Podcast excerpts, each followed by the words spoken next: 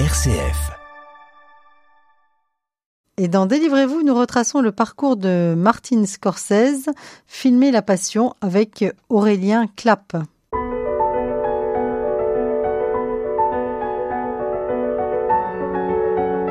Délivrez-vous, Laetitia de Traversé.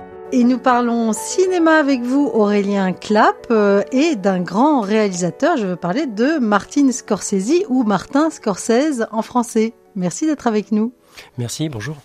Alors, vous lui avez consacré un ouvrage intitulé Martin Scorsese, filmer la passion, publié aux éditions Empreinte Temps Présent. Vous êtes par ailleurs professeur, documentaliste et passionné de cinéma. Vous avez réalisé d'ailleurs 4 courts-métrages, dont le film de ma vie avec l'acteur Roger Carel. Alors, pourquoi cet intérêt pour ce grand réalisateur Martin Scorsese ? Oh, l'intérêt, il s'est manifesté assez tôt. À 13-14 ans, j'avais déjà vu mon premier Scorsese, qui était La Valse des Pantins. Et de manière assez surprenante, c'est le moins, en tout cas dans la forme, le moins scorsésien des films de ce cinéaste. Mais ensuite, je suis tombé dans la marmite, j'ai envie de dire, quand j'étais étudiant. Il y a plus d'une trentaine d'années déjà, à l'occasion d'un mémoire de maîtrise sur la violence urbaine dans le cinéma américain des années 70 à 90. Et à ce moment-là, j'ai vraiment découvert le cinéma de Scorsese avec Mean Streets, Taxi Driver, et puis il y a eu aussi After Hours. Alors vous commencez par une phrase très forte, votre ouvrage, Martin Scorsese. Donc Martin Scorsese est un survivant. Qu'est-ce que vous voulez dire par là ? C'est un survivant parce qu'il a traversé beaucoup de choses dans sa vie, des choses qui l'ont touché physiquement, spirituellement.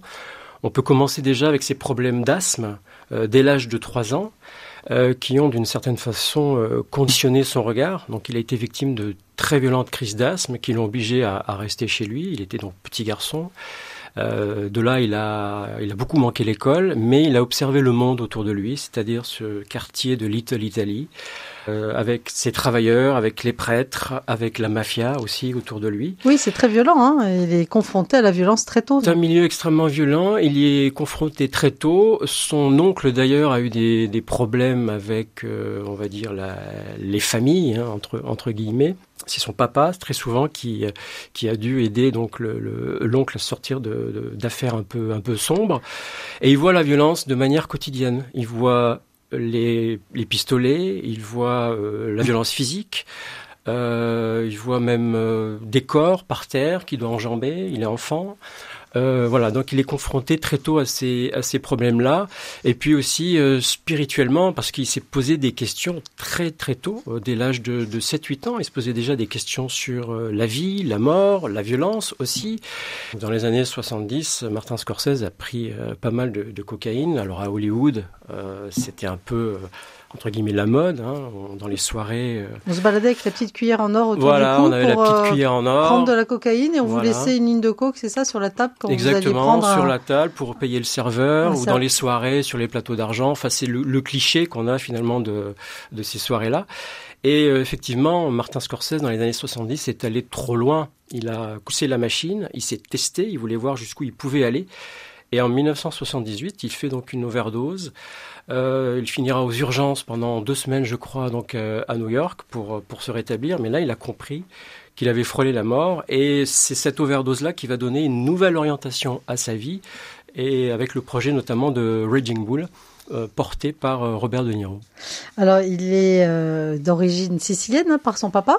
Voilà, sicilien. Exilé pour des questions de travail, je pense. Voilà, la famille sicilienne est quelque part assez présente dans les racines de la famille Scorsese. D'ailleurs, c'est aussi lié au cinéma. Il y a cet esprit de communion avec le cinéma et en tout cas d'essayer d'établir une mémoire collective.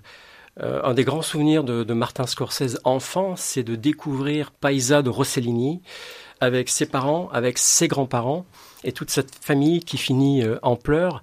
Et ça, ça va vraiment marquer Martin Scorsese qui, outre ses activités de cinéaste, est aussi conservateur de films.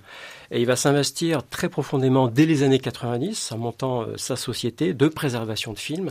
Et donc avec cette idée de conserver une mémoire commune. Alors, enfance difficile, enfant souffreteux, étudiant enthousiaste des années 1940. Et puis, une question, est-ce que je ne serais pas appelé à être prêtre ? Voilà. Qui s'est vraiment posé. Il s'est vraiment posé cette question-là. Il a dit dans une interview, vous savez, dans Little Italy, il y a deux options, soit devenir gangster ou devenir prêtre.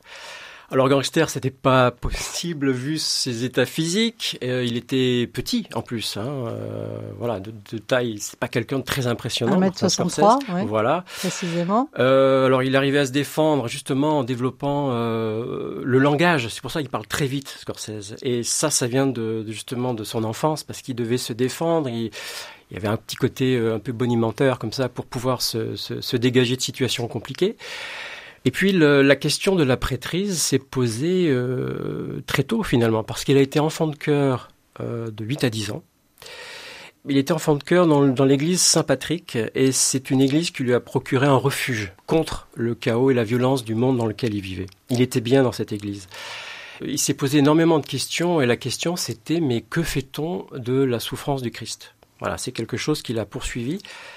Et il a fait une rencontre au début de son adolescence. Il a rencontré le père Francis Principe, qui va devenir son mentor.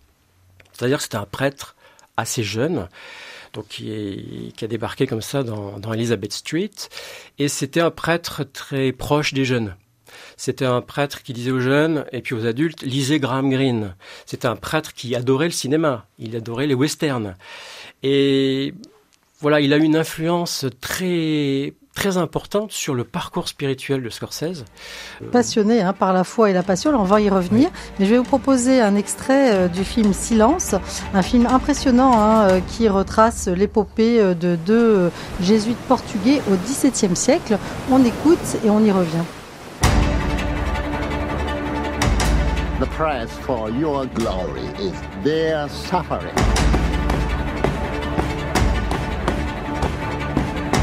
Too dangerous. We asked for this mission.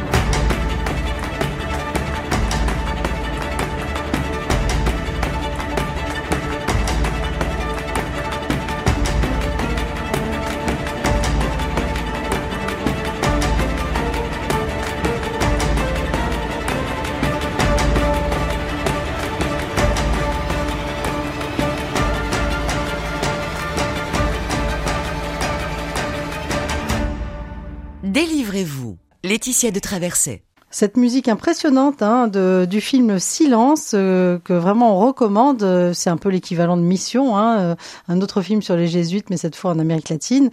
C'est deux jeunes jésuites qui vont à la recherche d'un autre jésuite qui a disparu et qui vivent une épopée effroyable, incroyable au XVIIe siècle avec des scènes de martyrs. Impressionnante. Alors, pourquoi est-ce que Martin Scorsese s'est attaqué à ce sujet ? Alors, c'est un sujet qui le travaillait vraiment. Le verbe est fort, mais quand même, qui le travaillait depuis 26 ans. C'était très compliqué d'ailleurs à mettre en place, parce qu'un sujet sur la spiritualité à Hollywood, ça devient de plus en plus compliqué quand on passe par des réseaux traditionnels, j'ai envie de dire. Il est assez âgé à l'époque d'ailleurs, il a 73 ans ou quelque chose comme ça. Oui, il est assez âgé, mais c'est quelque chose qui... voilà, il est tombé presque amoureux du livre de Endo, qui est un japonais... catholique, donc qui a écrit ce roman-là. Ça a été un best-seller d'ailleurs au Japon. Au Japon, oui, le livre a bien marché. Et c'est d'ailleurs un évêque qui a donné ce roman-là à Scorsese au moment d'une projection de La dernière tentation du Christ, donc à la fin des années 80. Et c'est un sujet qui a passionné Scorsese parce qu'il se pose vraiment la question de la foi. Là, on n'est plus dans la question qui est Jésus, par exemple, mais c'est plutôt quelle définition donner à la foi, comment est-ce que je peux la vivre, et puis comment est-ce que je peux la vivre quand finalement on m'interdit de le faire. Oui, et puis que veut dire perdre sa foi pour la sauver, hein, c'est assez crucial aussi dans le film. Et puis à la fin on se demande si finalement Rodrigue, un des héros du film, a vraiment renié sa foi ou est-ce qu'il a fait semblant? Oui, alors on se pose la question. Je pense que c'est presque un suspense métaphysique. Moi, j'ai la réponse, mais je ne sais pas si j'ai le droit de la donner. Oui, dans Silence, on sent quand même qu'il est fasciné par ces figures de prêtres. Et d'ailleurs, il s'est complètement immergé chez les jésuites. Il a fait les exercices spirituels. Il s'est fait accompagner par un jésuite. Enfin, c'est impressionnant. Il a vraiment joué le jeu. Et son acteur aussi, d'ailleurs. C'est alors, l'acteur Andrew Garfield a effectivement suivi les exercices. Il y a eu un régime. Il a eu presque une formation spirituelle. Qui l'ont aussi... il en garde encore aujourd'hui une trace. Donc voilà, c'est quelque chose qui lui tenait aussi à cœur. Il y a un des deux acteurs d'ailleurs qui jouait Spider-Man, ce qui est rigolo quand on pense à Andrew Garfield, voilà, qui a fait vraiment... C'est pas du tout la même chose. C'est pas du tout la même chose, et on le voit vraiment rongé de l'intérieur, il fait ça très bien. Mais par rapport aux missionnaires, alors Scorsese voulait aussi être prêtre, mais alors un petit peu avant, il voulait être missionnaire. Il voulait aider les lépreux, quelque part. Il y avait cette idée presque romanesque ou romantique, je ne sais pas, de partir très très loin pour se mettre au service du Christ. Avec en filigrane cette phrase que vous redonnez, « La rédemption est possible pour les larrons en quête de lumière ». Donc là, on sent quand même une espérance de lumière. C'est ce qui a aussi porté peut-être le cheminement assez alambiqué de Martin Scorsese toute sa vie. Oui, alors on ne la voit pas beaucoup, la lumière, mais je pense qu'elle est là. Une quête de rédemption. Il y a cette phrase aussi de lui que vous retracez, « Il faut toujours être dans un état de devenir ». Exactement, c'est-à-dire que rien, même si on parle de salut par exemple, c'est ce qu'il dit, rien n'est acquis. Voilà, tout est... c'est jamais terminé. La grâce par exemple arrive, mais... c'est pas quelque chose qui va rester constamment. Il faut toujours être à la recherche de ça. Et ça surprend un peu quand même de quelqu'un. Quand on parle de Scorsese, on pense aux Affranchis, à Casino, voilà, à Taxi Driver.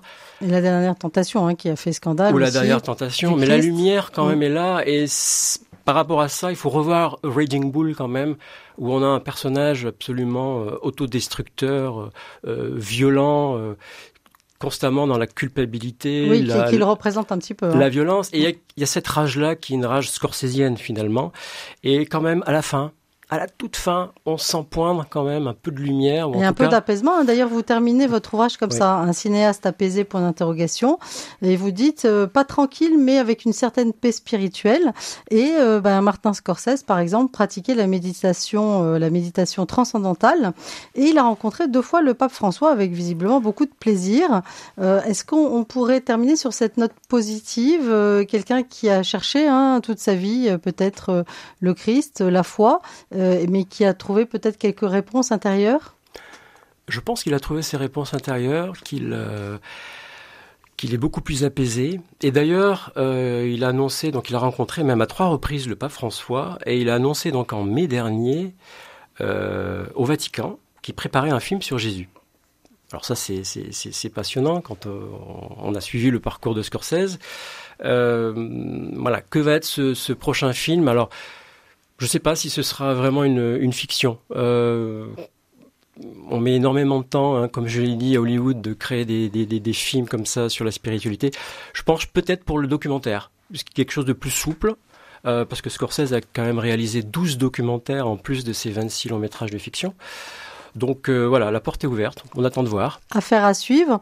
Qu'est-ce que vous avez découvert de plus précieux en découvrant ce parcours de Martin Scorsese, Aurélien Clappe? C'est toujours passionnant d'entendre quelqu'un dire que de toute manière le chemin n'est pas terminé, que si on trébuche on peut se relever et que finalement le but c'est d'avancer. Ça, je crois que c'est intéressant. Mais moi il y a une phrase quand même qui m'a vraiment marqué de lui. Il a dit à un moment... le péché le plus grave, au fond, c'est de croire que Dieu ne peut plus rien pour vous. Et je trouve cette phrase incroyable, parce qu'encore une fois, voilà, Scorsese, Mafia, Les Affranchis, Casino. Et cette phrase-là, je la trouve vraiment incroyable et très surprenante. Et je crois que c'est peut-être la phrase qui m'a le plus remué en écrivant ce livre, parce que je me suis quand même pas mal posé de questions. Parce qu'on écrit aussi des livres pour savoir ce qu'on pense. Ça, voilà, c'est un cliché, mais c'est aussi le cas. Pour U2, c'était ça aussi. Donc la quête spirituelle, c'est quelque chose qui vous anime. La quête spirituelle et puis le pèlerinage. C'est-à-dire que on peut tomber, et le plus important c'est de se relever, mais la chute est inévitable. Et Scorsese ne fait que ça, ne fait que filmer la chute des hommes qui finalement sont orgueilleux. Et ça peut être des prêtres, on le voit dans Silence. Ils ont un côté presque, ils ont un savoir livresque, ils pensent tout savoir de la vie. C'est pas comme ça que ça se passe. Ils vont chuter, ils vont devoir se rapprocher des gens et comprendre que combien la vie est complexe, que la chute est inévitable, parce que à tout moment dans sa vie on peut faire preuve d'orgueil et presque d'arrogance. Eh bien, grand merci Aurélien Clappe. On se plongera dans votre ouvrage intitulé Martin Scorsese, Filmer la passion. C'est paru aux éditions Empreinte Temps Présent, et bonne écriture. Merci beaucoup.